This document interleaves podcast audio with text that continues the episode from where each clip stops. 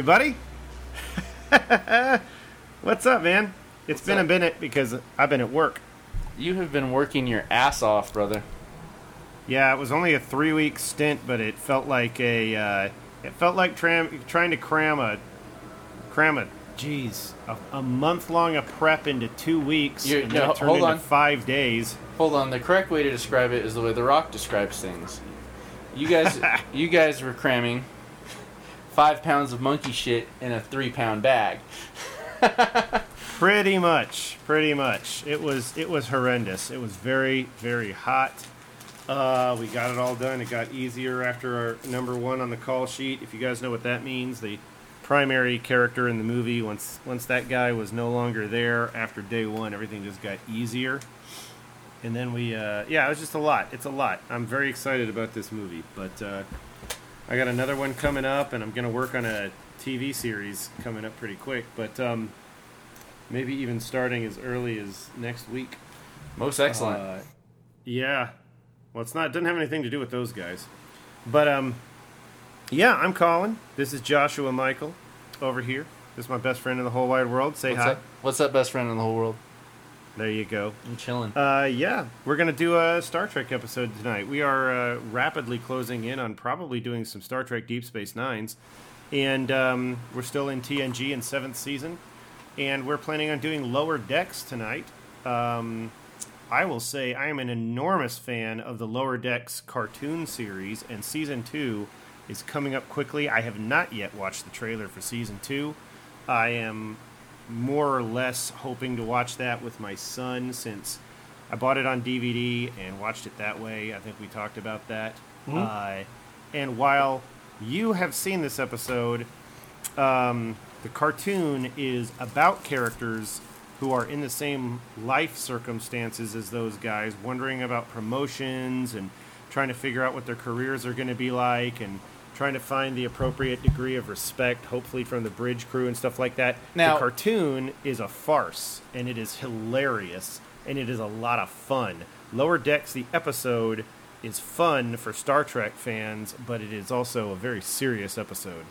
It's an extremely serious Howdy. episode. My first question Yeah. was none of the characters on uh, Lower Decks from the first from the TNG episode are on the cartoon, right?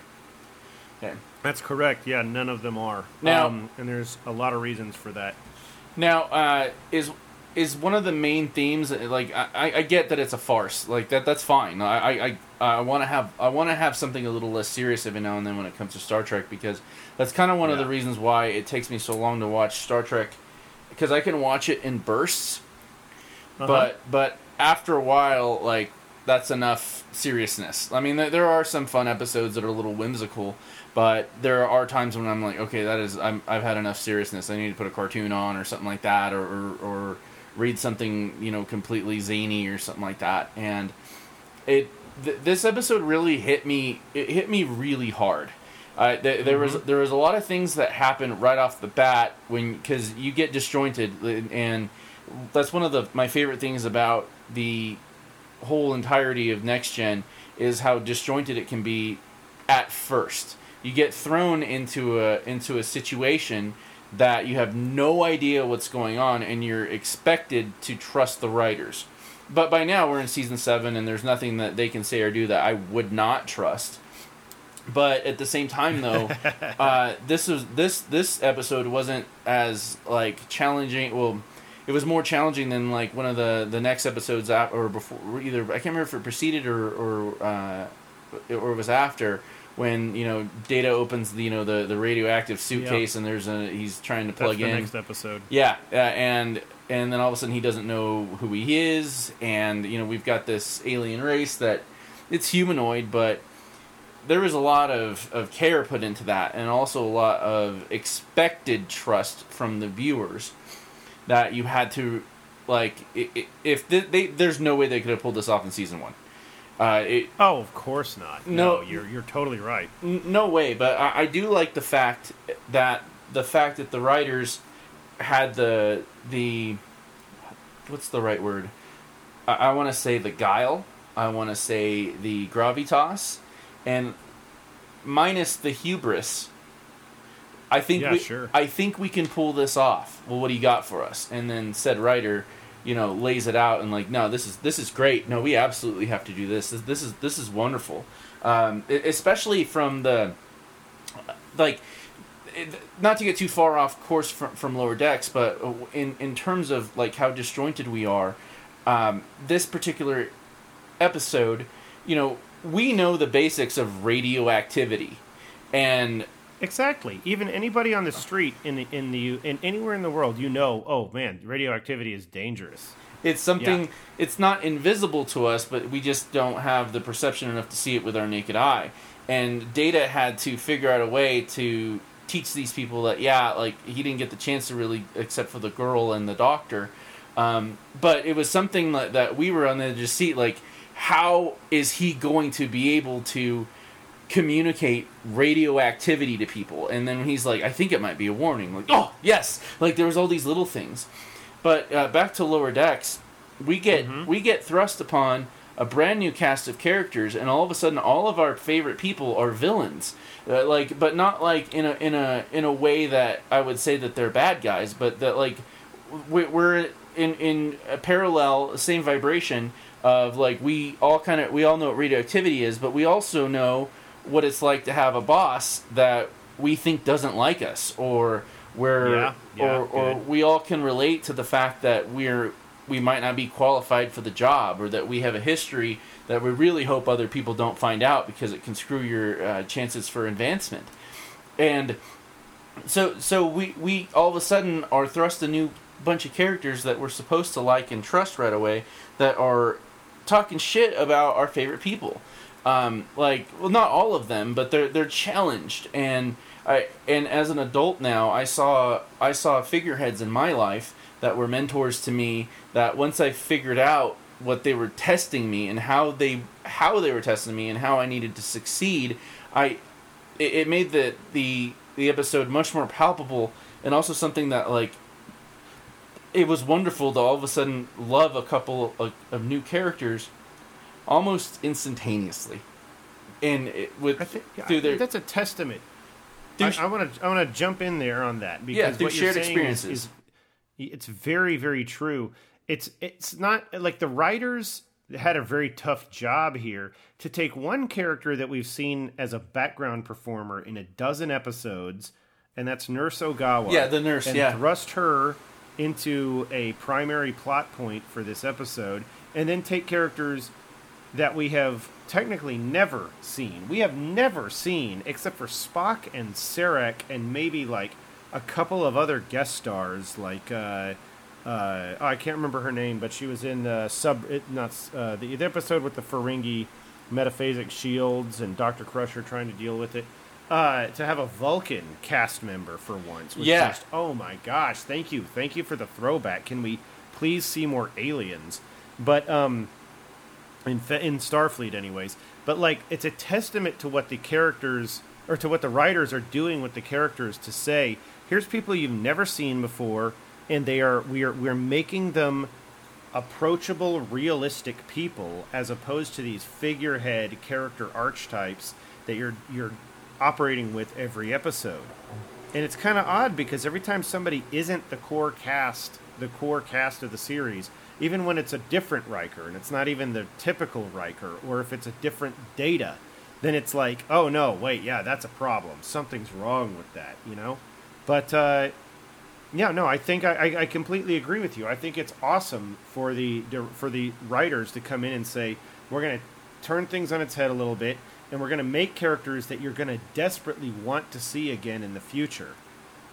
And it's questionable, technically, we will we ever see any of these characters again?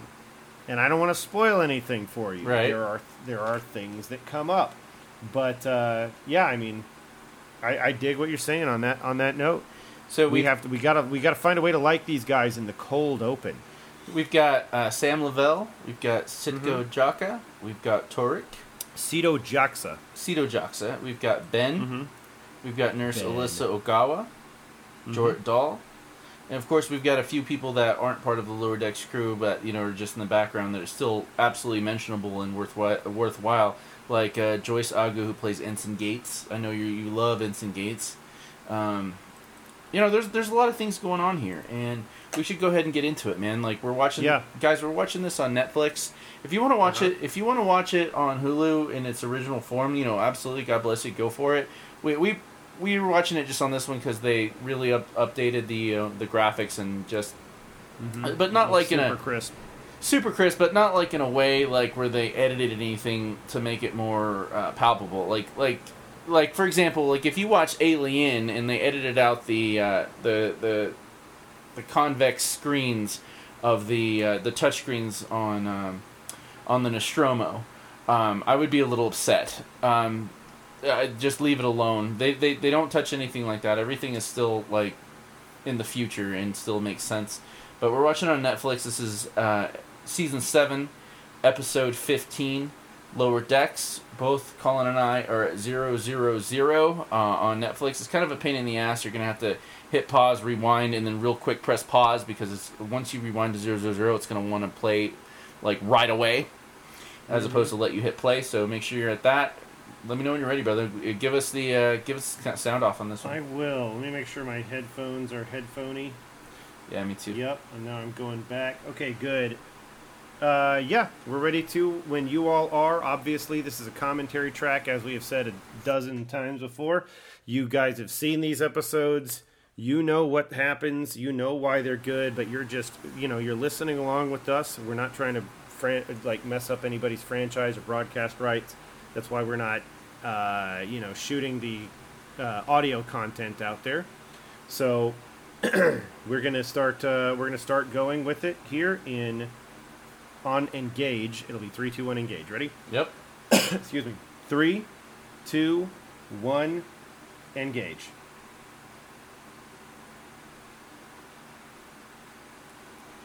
You ever been in a situation like this, having to dissect people's Yes. performance? Me too.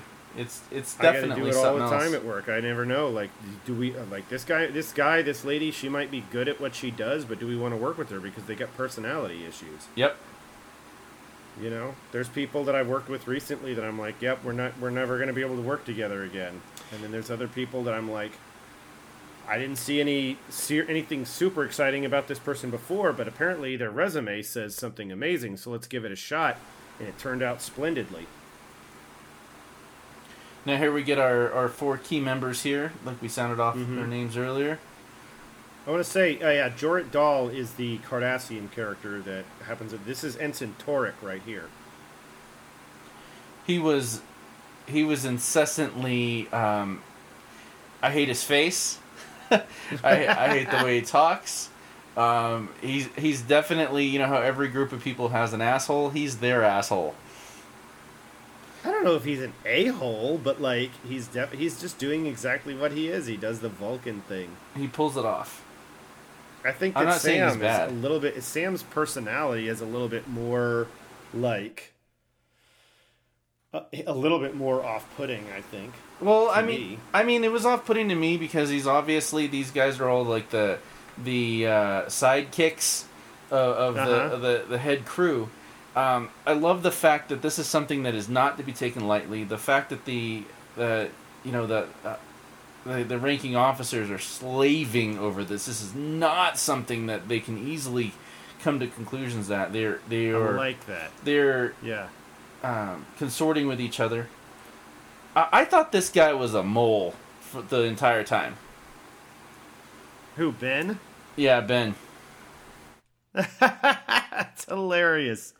He uh he is just so freaking likable. Like every time I've ever watched this, I, I I agree. I look at it and I'm like, how can this guy be for real? And why isn't this Guinan? And then I'm like, well, because this isn't exa- it's a bottle episode. Yep. It's all sets that exist, And- but um, you know, you've got all these new speaking roles, and you have to pay these people. So, you know, does the entire lower decks crew of five right here add up to one Guinan paycheck? Right? Uh, yeah, it may, might do it. So let's get another guy in there that's not Guinan. and I'm I, I can't like I'm gonna I'm not gonna blow anything by telling you this, but we never see Ben again I looked, anywhere. I, I looked it up. Uh, I, I thought for sure he was the plant because uh, the in, plant. in in, in, in in hindsight, in always always twenty twenty, uh, he says, oh, "What are they talking about?" Well, I don't know. Couple of you Yeah, guys are yeah. up for the same job. Oh, you know, like like he's starting trouble in, in some way, but like he's not. Um, but like that that's what I immediately thought there, considering that uh, I knew a tiny bit about what this episode was going to be about. Especially when he starts playing poker with them, and he just keeps Uh-huh. showing up in random spots. But the, the, like, so we've got the scaffolding. We've with the scaffolding so far. We've got four good friends, Good phrasing. m- making their way through Starfleet. They're talking about their dreams. They're a tight knit group, and they're about to get unraveled. In in not not in a way that they're going to be pitted against each other, but we we've got a hint that there's going to be uh, some trials and tribulations going on now. yeah. And I will say that I find it a little bit weird that they. I dig that they brought in Alyssa Ogawa, but we've seen her for seasons and seasons. She's been on the almost the whole series, and that we've never seen any of these other characters except for Ensign Sito, who was of course in that episode in the episode uh, uh, where where Wesley and Nick Locarno and all of those Starfleet cadets got in trouble for participating in an illegal yeah, uh, shuttle maneuver and killing one of their cat. Uh, cr- uh, you know, Classmates. Classmates. yeah, I mean, Now, it, what Oh, one thing I rough. notice now in hindsight here is that uh, Riker, eh, all of them are the sidekick of, of, of their commanding officer, except for the dude under Riker. Riker seemingly seems to want nothing to do with him and doesn't like him. I don't get the impression that he doesn't like him. I think that he like I, I would if I was talking to Jonathan Frakes right now, I'd ask him about his direction and the writing I think for uh, Commander Riker here. I'd say I, I really think that he. It's not that he doesn't like him; it's that he realizes that this guy is too eager to please, and he needs to root that out a little bit. Uh, and so I think Riker has to be hard on some people. Oh, and I agree, and I, I, I didn't mind seeing him be hard on people because I know that if, uh, from what I know of Riker, from seven seasons, is that he is never going to be easy on someone that needs that needs some tough love. However, one of the things that like really I loved about this episode is the fact that he doesn't know why he's possibly unnerved by this guy. Of course, he wants to weed out like the eager to please part, but when they're playing poker and Troi's like, uh, he reminds me a lot of you, and he's like, "Nuh-uh." Precisely. Nuh-uh. Like- I like- think even down to the casting, you get a guy. Yeah. This guy's got Great a hair. smile, a Great wonderful smile. hairline, the same color. You know, like the same like palette, uh, like uh, everything. Yeah, this guy's a young Riker. He's a young Exact- Riker. I- yeah, I dig it. Riker has no, and Riker didn't realize that's why, and it, it, he was already unnerved. Now he was, in, he's even more unnerved, like when, when that's revealed to him. Well, you see, that's the thing. I go back and I look at this episode and I think about Wesley Crusher, Right. and I'm like, okay, so why did why are you guys not giving? Why why did you guys let Wesley have reign of stuff? And it's because because they got to see an even younger version of themselves in Wesley, and but this guy comes to the ship already.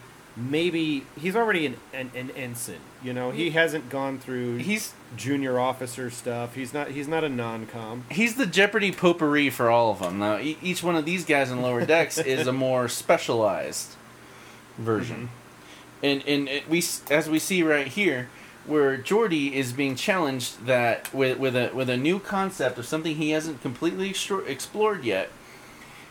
He's fam- like you said, familiar with work, but he's willing. But at the same time, though, I, I like the look on his face. It, I love the challenge of the actor because you know actors need all of it: ears, eyes, mouth, and we're deprived of his eyes. But everything else is so emotive. He is n- prob- he's a little unnerved that this guy has an idea that he doesn't know yet, especially when he's the guy that is like, "I have an idea." I think I, I think you're right, and I don't want to discredit the character of Geordi in N- the no, way that he's not at all. Not at all. I, I, I just think that it's I think I, I think I agree with you. He's a little bit unnerved by it. I don't think he's put out, but uh, run it, run it by me, man. You know. And then, yeah, you're right. This is a testament to LeVar Burton, a guy whose eyes we can't see, and it's a critical part of every actor's ability to deliver to the to the viewers. He still manages to sell it through body language mm-hmm. and just like, what can I do with my eyebrows and the rest of my face? Now, perfect. Now, as the scaffolding is being more fleshed out, LeVar Burton's a little unnerved that someone has might have better ideas than him, have studied something he might not have studied, but not in the way that he feels threatened. Um, but definitely not used to being someone with someone that might have the possibility of being as versatile as him. Now we have yeah. um, uh, the younger nurse with Crusher, but their relationship is so friendly. Like when she's like, "I'm pregnant," yeah. oh my god, yes! Like you know, know. like like the, the, theirs is a a, a, a much more um, open-handed, not a slap, but a firm handshake, and I'm I'm happy for you. And they know they're friends, but they, like they're. Tell me. Yeah, these guys. I mean, like Ogawa and Crusher are in the trenches together all the time. Right. They're dealing with Barclay's protomorphosis disease. They're dealing with the the weird uh, thing that happened to Riker in season two. That was a bottle episode. They Correct. did. You know, they're dealing with they're dealing with something that's going wrong with with data. They're doing all this stuff like constantly. So they and like I say, they've been around each other for years. But like Ensign Sito, she's only been on the ship for seven months. But but, and but, but don't I gotta know where she got her her cadet or her trainee stuff handled.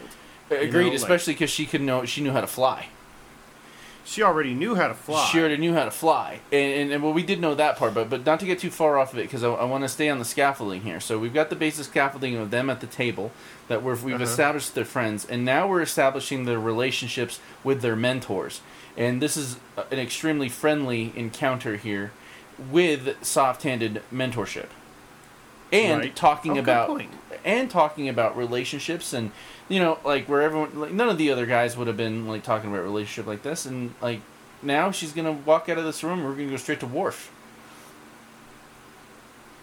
She, Good point. Yeah, Worf, on the other hand, has a totally different way of. I gotta say, he has an altogether much softer approach to working with Ensign Sito than Riker does with any of them.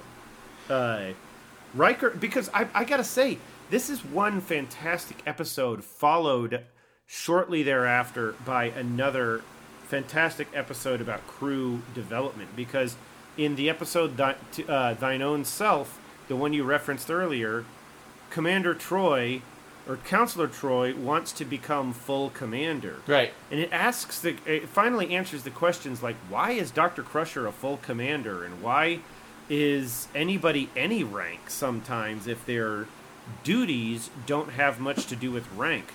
Because when you've got a full doctor of like Dr. Selar in way back in seasons two and three, and she's a lieutenant, it's like, well, does it make any difference? Or why is why is uh, why is Dr. Bashir on Deep Space Nine only a lieutenant? Does rank matter in those circumstances? How That's often a does a doctor have to pull rank? And so it fills in because then we still have Riker focusing on how do I get somebody to be a bridge officer? How do I train somebody up who's got years of work and uh, under their belts, as opposed to these guys who are like hungry. Where can we, you know, when can I put you? When, when can you leap onto that next stone? Don't forget, like, uh, I don't want to, uh, I don't want to miss it. Like, it's surprising yeah. of all the people that is not hard on their uh, mentees is Worf. Worf was intently it was such a surprise and a and a and a, a left a left turn in the in what Worf does. I would have figured him to be the hardest on on his mentee. But right. but but and, and then so so we've got that little bit like filling in the blanks here. Now we have him trying his hardest. You know, let me let me buy the same drink as yours. I'm gonna pretend it's the best thing I ever fucking had or a good choice. um, good choice. And like I, and and I and this is when I thought that that uh, there was some strife going on. It's like, oh, yeah, he's Canadian. Like the Vulcan is the Vulcan purposely gave him inaccurate information. Did he, or was it a, was it a legit mistake? I think it the, like really like a Vulcan's gonna gonna half-heartedly give him or, or hap, haphazardly give him incorrect information without slaving over it before it comes out of his fucking mouth. I think that's the sad fact of it is that unfortunately Ensign Taurik is the least fleshed out character of the lower decks crew outside of Ben, who he's a civilian. So in the end, that's why he can be so jocular with everybody and be so familiar. I, I agree that he's the least fleshed out, but his purpose is is going to reveal itself uh, near the end. Of, yeah, his purpose in Yeah. the story is going to reveal itself as as a story uh, tool um, in, in just a little bit. And now back to the scaffolding. We're going up to guaranteed enemies, like guaranteed enemies. Like they're, they're, the- these guys aren't Romulans. They're, they're guaranteed enemies, but they're someone we're not too scared of. But we still got to make sure we're playing by the rules. It's interesting because I think about like I don't know if you guys, uh, all of the minefielders listening to this, have uh, this in there. i i this the, I don't know if you guys know this about me. I'm just I'm listening to lots and lots and lots of content about the U.S. Navy and the United States military, and I wonder Thank like you. when you're on a small ship, when you're on a frigate, when you're on a destroyer, uh, and you're in the middle of World War II or the Korean War or any other situation, do you really know what you're doing? Do Correct. you really know what the purpose of the mission is? And I feel like you've got when you're on a submarine, it's a whole other thing. These characters, you're talking about a thousand people on a ship or eleven hundred or whatever, to be asked, you know, okay, hey, Doctor or Nurse Ogawa, I'm going to need you to leave the room for this one. It's like, okay, sure, you know, that's I get it, and we don't know what's going on yet. Don't don't I, I could barely understand looking at that uniform that it was a Cardassian uniform. don't don't but like don't forget these guys, they don't know. No, no, they don't know, and that's another part of the, the story development here. Is uh, Mm-hmm. don't forget, like he's like, let me do this. I'm gonna do this. He's like, no, don't do that at all. Like it- it just like you know, like Mm-hmm. Oh, right. In, in regards Yeah. to, to, and he shuts his down fast. The way I would imagine someone in World War II, World War One would have got shut down when they started jumping the gun. I just saw Tracee Lee Cocco come into uh, the bridge, and she's also in ten forward at the end of the episode, and I'm just like, man, I mean, I get it, like we what we were doing with this, but I would love for her to have been one of the uh, junior officers in this episode. That would have been great. I mean, she's in so many episodes as a background performer, it, but she never really gets any lines. So getting Nurse Ogawa, I, it's just it's too much for one hour of television. But all of these characters that we're discussing have become such fan favorites that they end up show they show up in countless novels and comic books, Star Trek comic books and novels uh, I'm not. I can't tell you off the top of my head, but if you got like Memory Alpha is the Star Trek Wikipedia page, and if you're interested in all of the second secondary canon, uh, then uh, check out Memory Beta because that is the place to go for the resources of all of these characters showing up in novels, um, and all of their appearances. Thank you for giving us the the, the uh, insight on that, brother, to find the more uh, content for these people. I do have to say There's this. definitely more content. It's a little bit spotty some places. This is the scariest moment of the entire episode. Like getting It kind of is. dissected by the man I just would do anything for. And, and I, I still, I still, you know, have a heavy diss for the Picard series. Excuse me for all of the times that someone dresses him down in that series. It just, it's total nonsense. yeah, agreed. He doesn't deserve that. Like, uh, it's just, it's, I, I, I, Remember, I almost I, I feel. I almost ripped my fucking TV off the wall when that reporter was being rude to him. Like, how dare you? But this this oh, a reporter didn't bother me. It was the Starfleet CNC Mm, blowing him up. Give me a break. Boy, her hair is perfect. Look at that. perfectly coiffed, not one stray stray hair. It's never. Uh, it, it's just perfect through the whole episode. What is her race? I, she's a Bajoran. yes. She is Bajoran. So, um, uh, the Bajorans are the are the Bajorans and the Cardassians, let alone the Ferengi, and later the Klingons, are pretty much the Alpha Quadrant races that you will experience through all of Deep Space Nine because Deep Space Nine orbits the planet of Bajor. And if you recall Ensign Ro, Yes, of course. okay, she is also Bajoran. Yes. Now Uh, we we just got our first nugget of we just got our first nugget of where the story's going here. He says, "I don't know how you got on the Enterprise in the first place." Bullshit. You know everyone that got on this ship. Like like the no nothing would have slipped past him.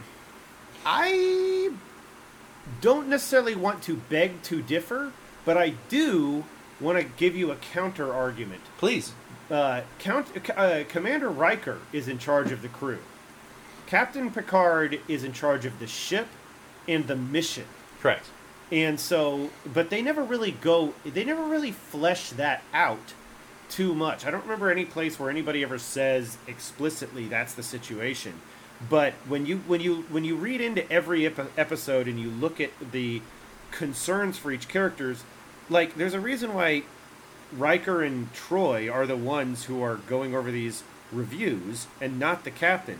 The captain's got Cardassians to think about Correct. you know and so even even if this is like even if they've been doing a crew rotation or whatever commander riker is the one that everybody reports to and blah blah blah you know you don't bring your attention you don't bring things to the captain you start with the with the commander Of course. whoever the xo is Now here is one of this is his entire point of this entire uh, of, of Yeah. well, right here where he is not only is he questioning, but he's right.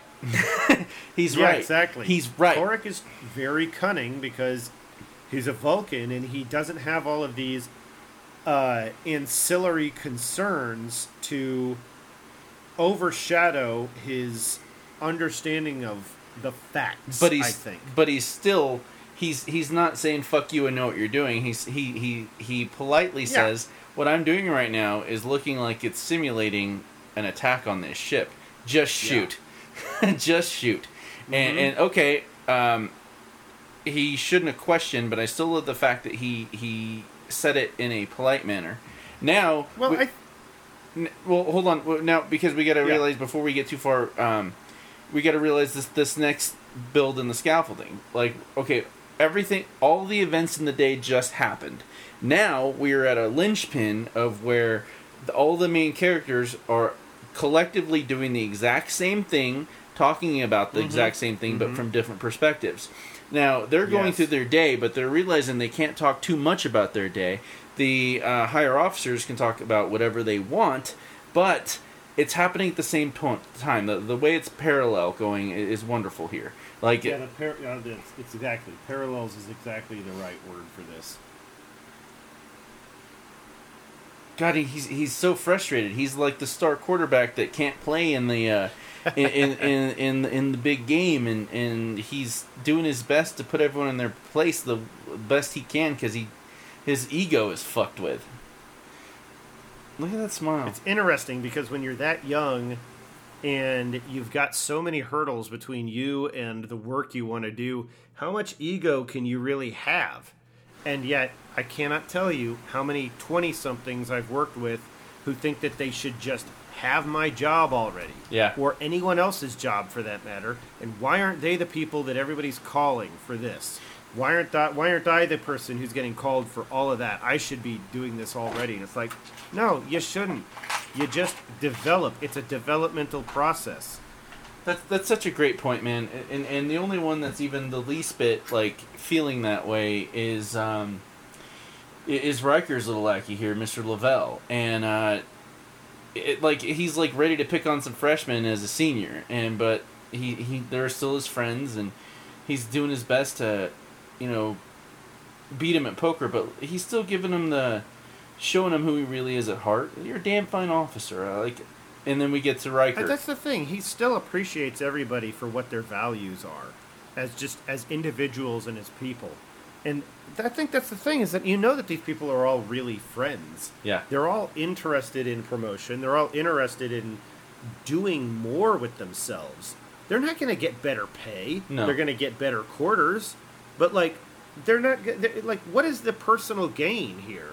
To actually do more for yourself, your crewmates, and for the Federation as a whole. Like it's astonishing. This isn't the, this isn't like, oh, you know, I'm gonna get a I'm gonna get another grade and start make another couple of thousand dollars a month or whatever. You know, But uh, you know, I had a similar relationship with Lacey Lett, who works uh, one of the television shows there in um, uh, OKC, and then uh, David, uh, David, what's David's last name? David Burke, um, Burkham. uh-huh, yep, Uh, Burkhart. Burkhart. He um, like being a journalist when we were we were working at the Daily. It was cutthroat, but we all had our own niches. But rather than like try to one up each other, we used to go out all the time to celebrate each other's accomplishments. Because all of us always had something to celebrate with each other, and we gave each other the secrets that what we learned. You know, like make sure if you're on a job like this, make sure you say something like this, or or do this instead of that.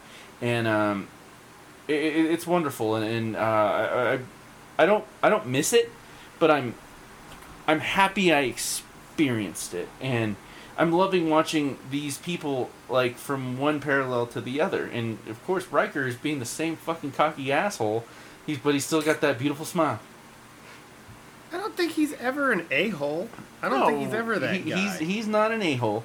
He's not he's an a hole. totally full of confidence because I just don't think that he's met with.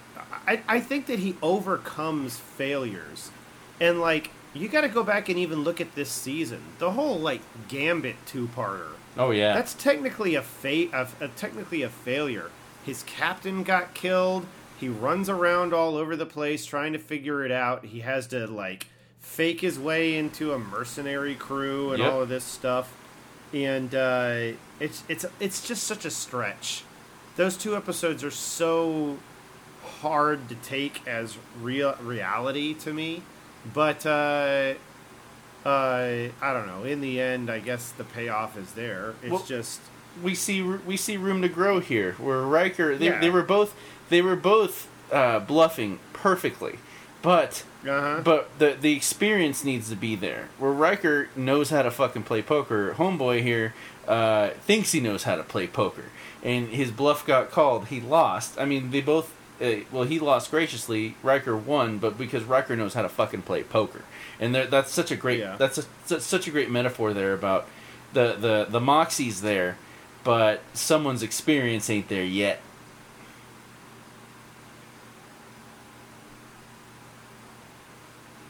He's I right. wonder. I, I feel like. I see. I still wonder that about Geordi because these characters are all characters who are supposed to be the best representations and not take these things into, uh, you know, not not not have hurt feelings over this stuff. uh, and, But and, and, I- and I agree, I agree, but Geordi's not in. And it's go for it. No, it's just it's such a small thing that I can understand why it would I could go either way that he was a little bit like weirded out by Taurik and at the same time he's like okay yeah but I just don't have time to do that right now. Right, but and uh, but we just saw he was he might have been weirded out about it, but he didn't. He he decided to just you know what? Fuck it. Let's let's try it out.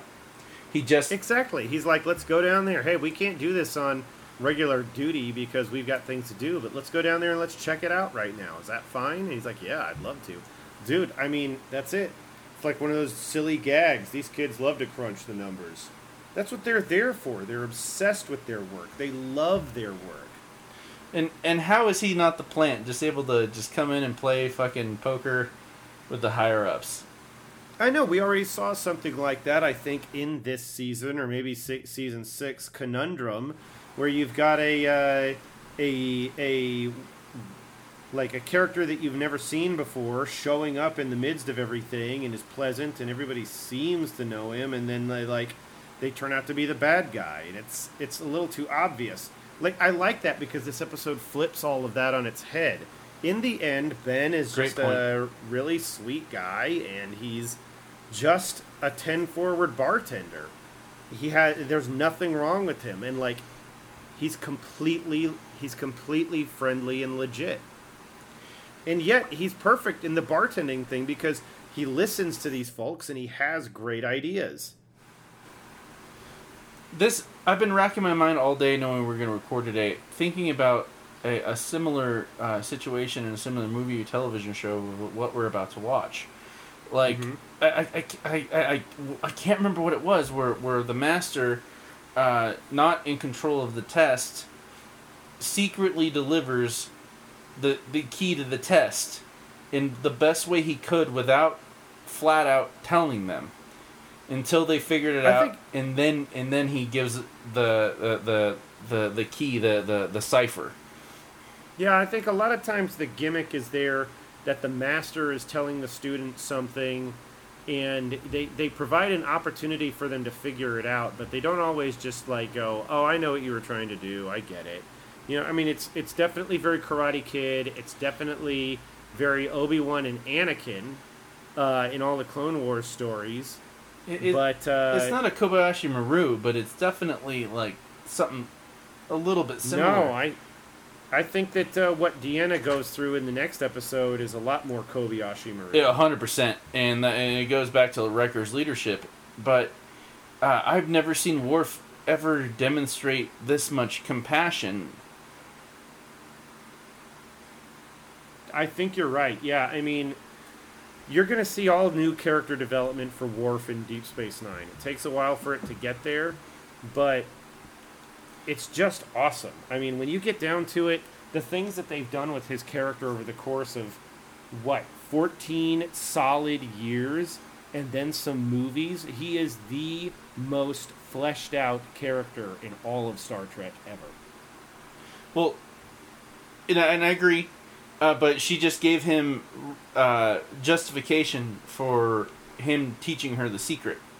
You speak Klingon, like See, I, I almost wish they had done that because I watched this earlier today in preparation, and there's a scene coming up with Picard, and we know Captain Picard speaks Klingon from previous episodes. right. It would have been amazing for her to go in and be like, She should have kept speaking Yeah. Klingon. she should have said, you know, in this scene, she could have said something about the whatever the name of the uh, the try the test was, and Com- Captain Picard saying like, "Oh, you just did that. That means to the death," and she would have, and then just have a share a known a knowing look between them, like, "Oh, Mister Worf is way more than he seems. That's awesome." Agreed. I think that would have That's been a great point, brother. a more powerful storytelling moment, but it's better suited for like novels rather than the amount of time you have in the television a, in a serial, yeah. episode. You've got to you got to get that information out at the right moment, and and that's the thing is like I can watch this and go,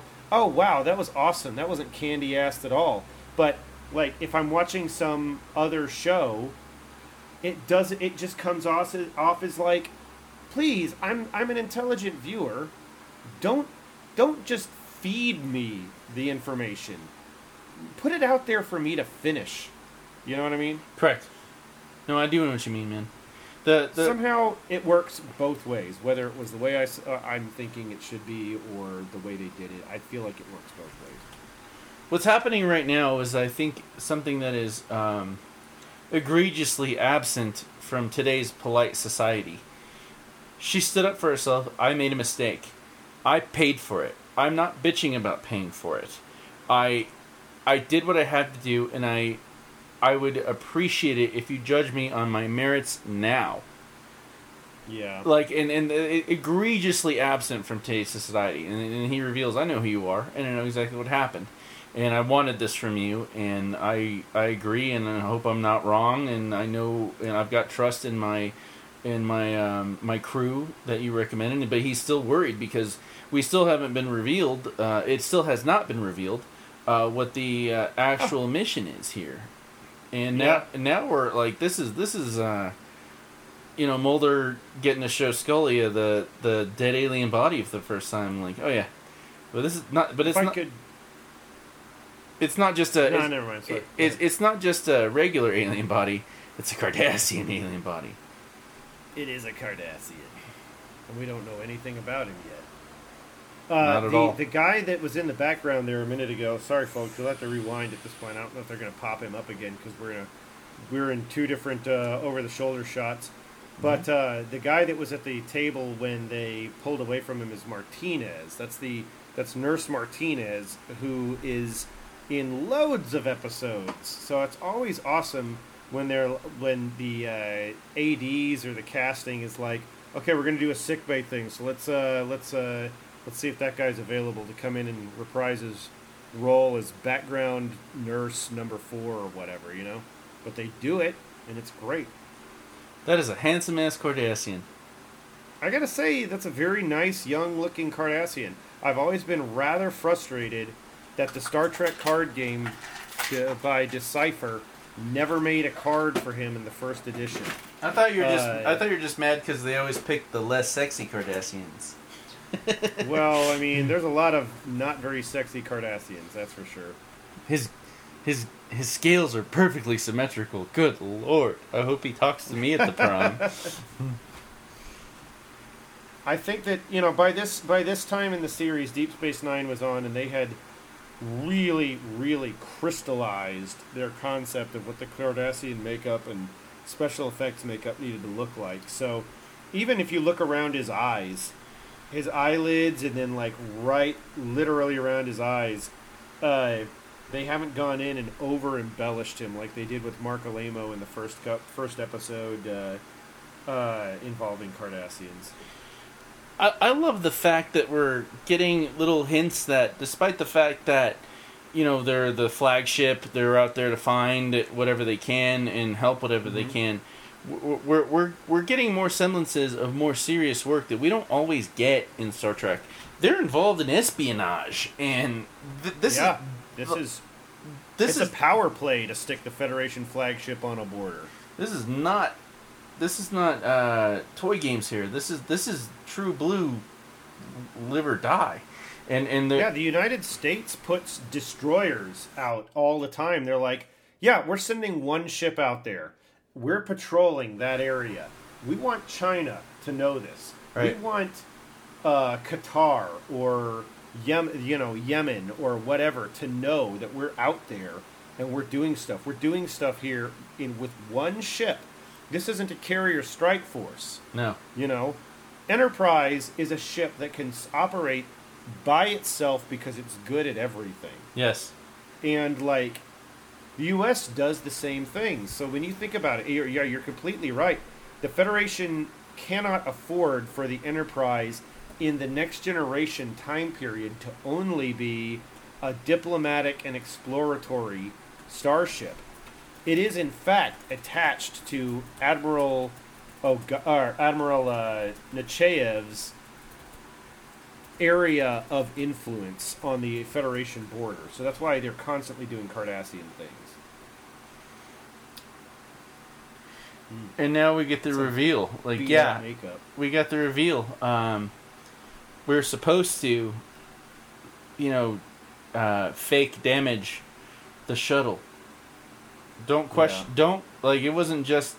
Uh, don't question me and shut the fuck up. It was, uh, dude. If you only knew what I was doing, I really wish you'd have reacted different. Like you know, like to you know, fake damaging the the the shuttle. Um, and here, here his uh, Padawan is headed out.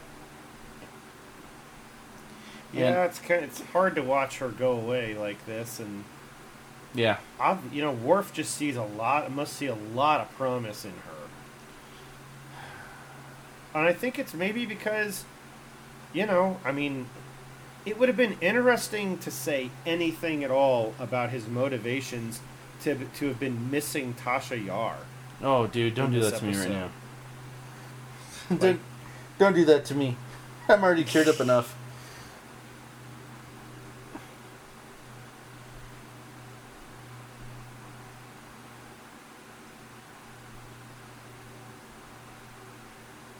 Wow, a big question from a Cardassian for a Cardassian to answer. you I read like my mind. Saying, you know, we're we are we're living in a world where the military is just an opportunistic. It's just for opportunistic gulls to find a way to skirmish with people so that they can find their glory and be something when they come home.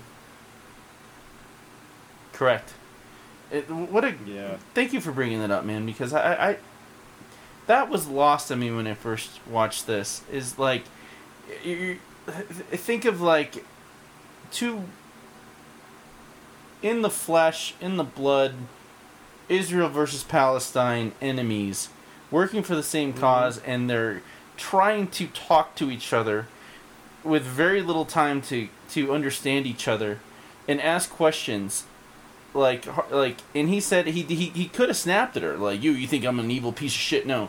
He's like he but he did say like you think that I would think this but that's not a- at all and Yeah. like that little bit of understanding between um, centuries millennia of or I don't know exactly I'm just throwing out numbers there uh, of hatred and here we are doing something that everything we've been taught should not be doing and god i hope this works I'd say it's about two generations. There's three novels that chronicle the Cardassian occupation. I've got one of them. I've never got to read them, uh, but um, uh, really, the Cardassian occupation of Bajor is like a 40-year thing, and uh, it's long enough that an entire generation would see their world get ravaged by these uh, you know locusts from beyond. And then for an entire probably two generations to grow up under the heel of the oppressor and dis- and like you know you've got the people who are going to be like okay we're never like we just got to survive this. Somehow we just got to survive this. And the other ones who are like no we're going to fight. This is never going to work. We have to fight them. And then everybody's paying for it every time you hit them. But uh, then when the when they dr- they'd taken taken everything they could from Bajor, they're like, yeah, we're gonna leave. Well now now we have a different parallel leading up to the conclusion here where Mhm. it began earlier where we're friends we're probably going to tell each other everyone's secrets you know because we're all in it together and uh oh, we got our jobs, man. but we gotta, we can't yeah, and, no and, and, Taurik is like, we're also Federation officers, and he's not wrong, and and then that was a that was a perfect little signal, like, hey, we're friends, we're still friends, but all we all have to shut the fuck up immediately. If this conversation Yeah. goes any farther, like uh, that was I think such that's the. It's a testament to being a to being a grown up. exactly You know, a, a sign of You- you- maturity. You, may, you have to be friends on the other end of this, but maybe we all have to deal with our doubts and our concerns for another two or three days. Uh, it's been what thirty-two hours. I mean, that's more. That's a day and a half.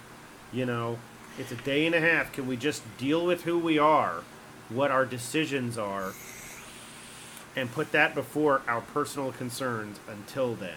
Agreed. When we have an answer, then we can talk about it. No, that's wonderful, and and it immediately made me think of uh, the episode about the Pegasus, where Will you Oh, better gosh, you yeah. Will you better fucking know what you're doing, and when Will you know rats out his former commanding officer and he's in the brig and Picard goes down and says you know like listen um, you're right about this this and that but you're about to you're you're about to get court martialed and you're also all of the clout that you have uh, gathered and all of your good deeds and, and amazing accommodations uh, not accommodations uh, um, accolades um, are about to be almost completely discredited. Like like all your mana is used except one or two and he is like yeah, Yeah. I, I understand and but but it, it, it that sort of relationship with Picard and Riker was gained through trust, through duty, through understanding of the mission and protecting the ship, and, and years years demonstrating that with unwaveringly. Now, this episode also shows the genesis of, of, of, of something extremely similar between a whole new crew of people. And, and unfortunately, we just learned that you know you know she lost her life, uh, but she lost her life to the mission. Yeah, I can. Th- you know, you go back and you look at these characters and you wonder, like, would they have had a career together? No, they wouldn't. They're junior officers. They would never have a career. You know, uh, where they'd all be on the same ship forever and ever. They're going to get transferred around. You need that if you're going to have a well-rounded Starfleet crew. You have to get these people out there meeting other people with other ideas and chip away at their maybe chips on their shoulder and stuff like that. You need to go out there and meet Vulcans. You need to go out there and meet Andorians. You need to go out there and you need to meet, you know, any number of Federation species and figure out how they all work so that you can be an awesome representative of us all. Are those? And I'm, hmm. I'm sorry, this is completely left field, but are those held together with magnets or pins? Now, there's Tracee Lee Cocco right there on the, in, you know, in the gold uniform. Uh, the it's pins. Um, in that instance, I'm wondering if they did it three different ways for that shot. So usually, when you like look at Worf's pins right there, his rank pins. Yeah, but they're also What they're it is is obviously there's- pinned. Yeah, there is a there, what I called a pin back on the inside of it, and it's just like you you. Uh, how do I express this? You know, you get a you get a pin, and it's got a clasp that slides in on the back. So take that off, and they melted it. They they put it into like a slight piece of melted metal, and flattened it out so that it was rigid and it stayed that way. And then you would push it through the uniform from the inside of the collar, and then the pips are attached to that, and they're they're on there like they're on there on springs, so they'll stay there.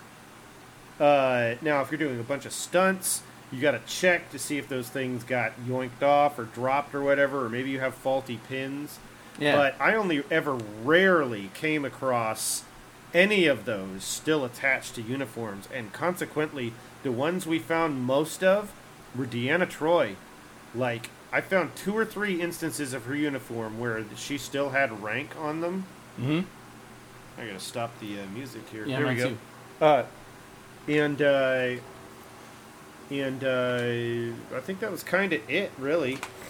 Um, the rest of the time when we found rank, it was in these tackle boxes that I think Mike and Denise had prepared a long time earlier. Mike and Denise Okuda. Man, like the, But, the, uh, the, the last little scene there where he's lamenting that he can't finish his what's the what's the game of chess they play? Well, that's not three dimensional chess right there. That's another instance For, of for, some forgive kind of forgive me. I'm, I'm ignorant of, of, of the, I, sort of I don't know what it. I'd have but, to look uh, and I- see because this is I for whatever reason it's on two tables in this episode. I feel like he was lamenting the loss of his uh, like not only were they that good friends, but like there was a game that didn't get finished, and he was staring at it. oh yeah, we really didn't, it, that would have been interesting if that had been the case, but I don't think that the game would have been sitting there like that a day and a half later. Uh, I, I, I, I if, Hmm. if if I was working 10-4, I wouldn't touch a goddamn thing that Lieutenant Worf uh, put someone pur- put something In front of purposefully. Yeah, put something somewhere purposefully. Um, that I have to say, this is probably one of my favorite. I, I think I like this almost as much of Measure of a Man. That there's so much going on here Oh, wow. there's so much going on here, and I, I took some notes as we were talking. I wasn't uh, text messaging people. Uh, hmm y- you mentioned you mentioned the the caliber of person. No, you mentioned that the the Enterprise is good at everything, and it, it really rang true. That rang that bell in my head. That like uh, back to what I was saying. That like there's no way this this girl got in under the radar, being a part of that failed uh, test at Starfleet Academy, without um, Picard knowing. Especially after the episode when Wesley was involved in that, and the, the the caliber of person that is allowed. I mean, like I'm sure there's some janitors and some people that didn't, you know didn't go to Starfleet. uh, and not if you're a janitor that I'm hating on your on your cause and what you do. That not in the least bit because I always uh, I'm a working man, and I know you uh, you're a working man, woman, whatever pronoun you you desire. Um, but the inter- but if you're wa- watching this and listening to this with us, you know that you're not making it on the Enterprise unless you're the best goddamn janitor that's ever Starfleet's ever seen.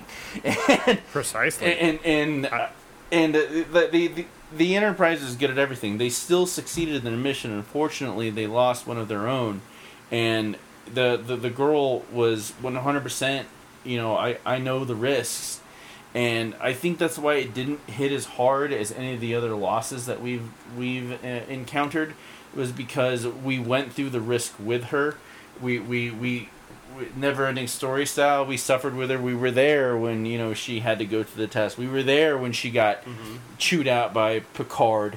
Which the like like when when she got chewed out by Picard, like in my mind, and not to get too insightful, but I was getting chewed out. I, I heard what he was saying about what happened at Starfleet, but I heard a million things that like haunt me that I wish I'd have done better. And him yelling That's at me, fascinating. and, and him yelling at me. She she was my favorite character out of out of all of them because she was the Oh, one. yeah. She was the one most likely to fail. All of them had their own particular uh, pursuit, but Worf was like, "No, I know you want this, but I'm you're you're better suited for this. I don't think I am," and he was right. Uh, unfortunately, she perished, but it was still it was still the way the enterprise should function. And it, it's really rare when we see that someone has lost their life. And, and uh what do you think man? Like what what, what do you what are your takeaways Well- from this? I, I think she wasn't the one who was least likely to fail, and I want to I want to explain that in a bit of an uh, allegory from my own life. please do please do. Uh, I've, I've been thinking about it a lot lately because I I do have, like I say, some people that I can't work with anymore. We're having some, we're having a personality conflict, and it, um, it happens and it happens. And uh, I I go back to a day where I was in charge, and I hi- I had hired them sometime before. And this goes down to one person in particular. the gentleman we And- had that conversation about No. last year about coachability He was there, but no. He was there and he tried to save the day, but he also didn't do it right. But this has to do with his compatriot. And um, I'm just going to say he and she, because I'm not going to go into the names.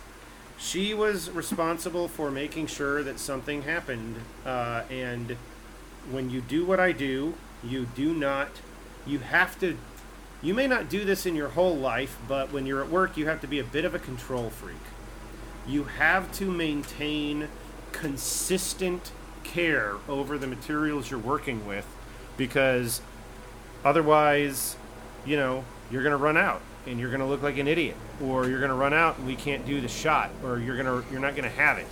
It's just going to be a really really bad thing. It's not life and death. This isn't handling dangerous chemicals or anything like that. But I think that people can understand these things. You know, it's not munitions. It's not moving guns around. It's not being a pharmacist. But what I'm saying is, you have to maintain constant control over your part of the job. And she didn't do it one day. This is years ago. okay And she comes to me and she was fretting. She was just frantic. She was fretting. She was wringing her hands. She was like, You can fire me. You don't, you know, you can fire me. I, and I was like, No, I'm not going to fire you. I need you to learn from this because I need you to be good. Wonderful. I need you to be good at this. I need you to develop. I need you to uh, to learn from this. I screwed up a few years ago, and I let that Defi- hint. I remember what it feels like to be burned by the fire of failing and holding everybody up and trying to figure things out in a big hurry and make something happen on the fly. And I never, ever, ever want to be there again. right And she had to put up with the fact that our, you know, the other guy could not he didn't pull it he didn't he didn't fix it. So then I had to go down and fix it because ultimately I was the captain. So my the person I hired screwed up. The next guy didn't fulfill, didn't didn't have enough follow through to do it right, and then me as the boss in that instance, everybody was looking to me to fix it. So I went and I fixed it. And I needed her to realize that that failure should haunt her for the rest of her career so that she never comes to work unprepared. So she never goes from one situation in a day to the next situation without being 100%. And that's because I screwed up one time, and I'll never let it happen again. And the thing that bothers me is I keep having to go back to that town to film in. I keep having to go back to that same building and see that same place where I screwed up.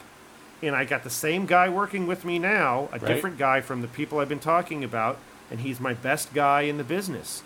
And he and I are super tight, and we both remember that, and we never want it to happen again. He was there for me then, and he's always here with me now. And it's it's it's amazing to have that kind of shared circumstance for all these years. And that's the point. Sito Jaxa, she failed not only to keep her friend alive by saying, no, this is dangerous, we shouldn't do it, but she also failed when, as being a Starfleet cadet because she failed in her first duty to the truth. She went along with a lie. Wow. I don't think Wow. that she is the one that was least likely to succeed or the most likely to fail. I think that was probably Sam. Sam is all wrapped up in all this stuff, all these things. I want that promotion. I'm concerned about how he thinks about me. I'm concerned about Especially getting the promotion over my friend. It's all there. It- Taurik, he's basic. He is flatlined. He's got it. Alyssa, she has been on that ship for years. You know, long enough to develop a a, a, a relationship that's going to turn into a marriage with somebody. You know, right. so I think she is. I think Sito, based on her her previous failure, was the most likely to succeed. She could have been a security officer. She could have been ops. She could have put on a red uniform. She could have done any number of things on that ship. I think Sam, bound up in all of his, uh, you know, righteous bullshit, but bullshit nonetheless, still stands every chance of figuring it out I agree. and getting on with his life. I agree, but But- but, he if, if you're Mini Riker, you- you're more concerned. you're you're concerned where, where where everyone else was was concerned with A and B. He's concerned with A through Z, and he's still trying to Mm-hmm. maintain his cool composure. Still trying to be number one, and uh, I, I would I'd, I'd love to see him be uh, number three.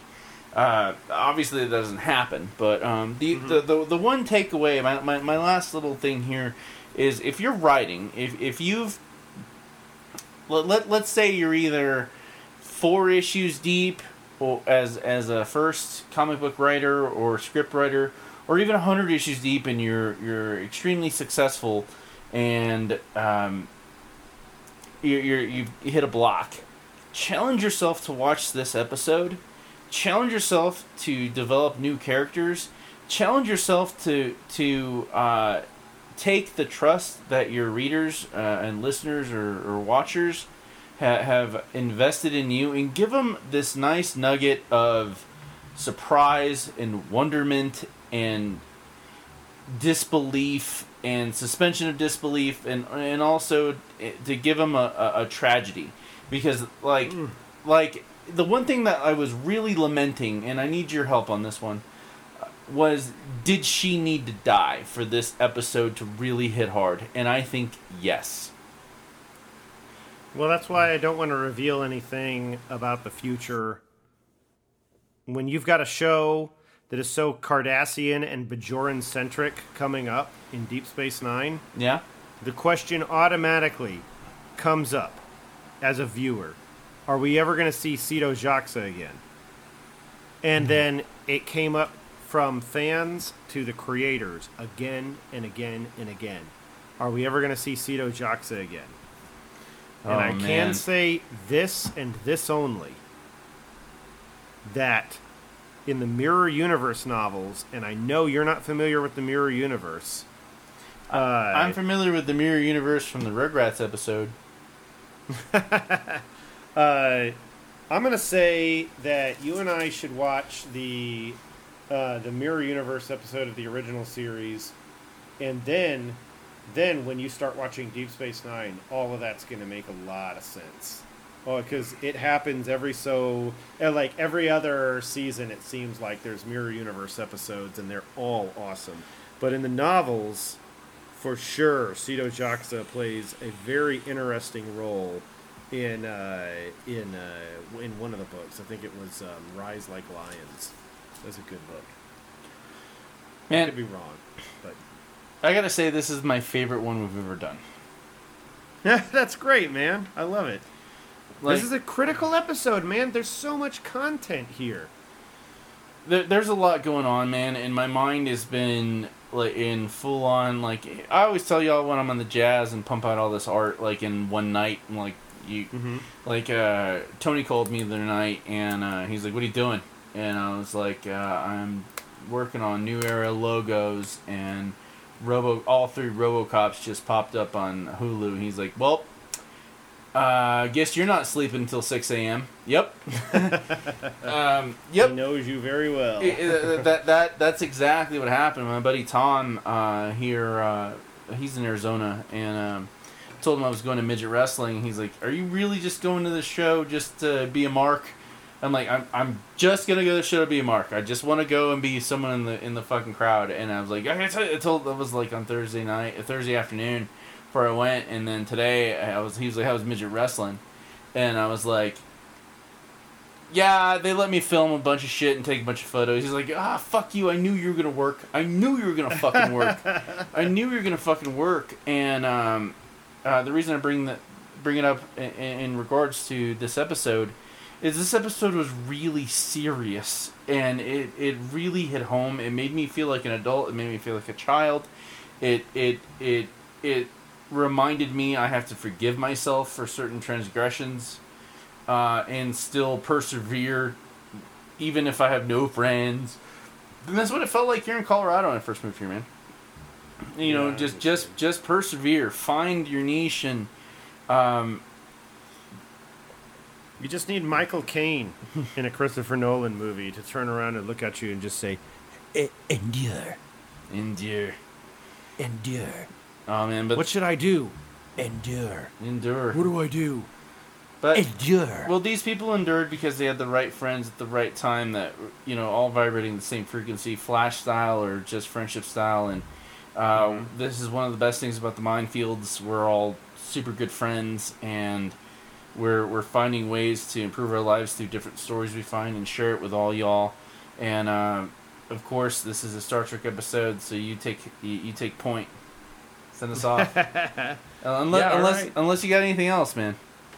No, I feel good about all of that. Uh, yeah, that's that's it's a killer episode, everybody, and and uh, if you if you're a I'm not saying this to be mean, but if you're a hater and you don't like Star Trek Lower Decks, I mean, guys, the uh, the I'm not talking about the episode. I'm talking about the cartoon. I mean, you gotta you gotta.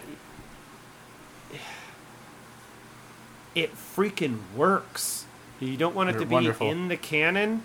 Gene Roddenberry didn't want the original series to be in the canon when he started the next generation. Oh wow. Can you believe that? No, I I saw that the other day, and I'm like, is that a rumor? Like, where where did that come from? Like, I don't know if that's for real, but I think that it all works.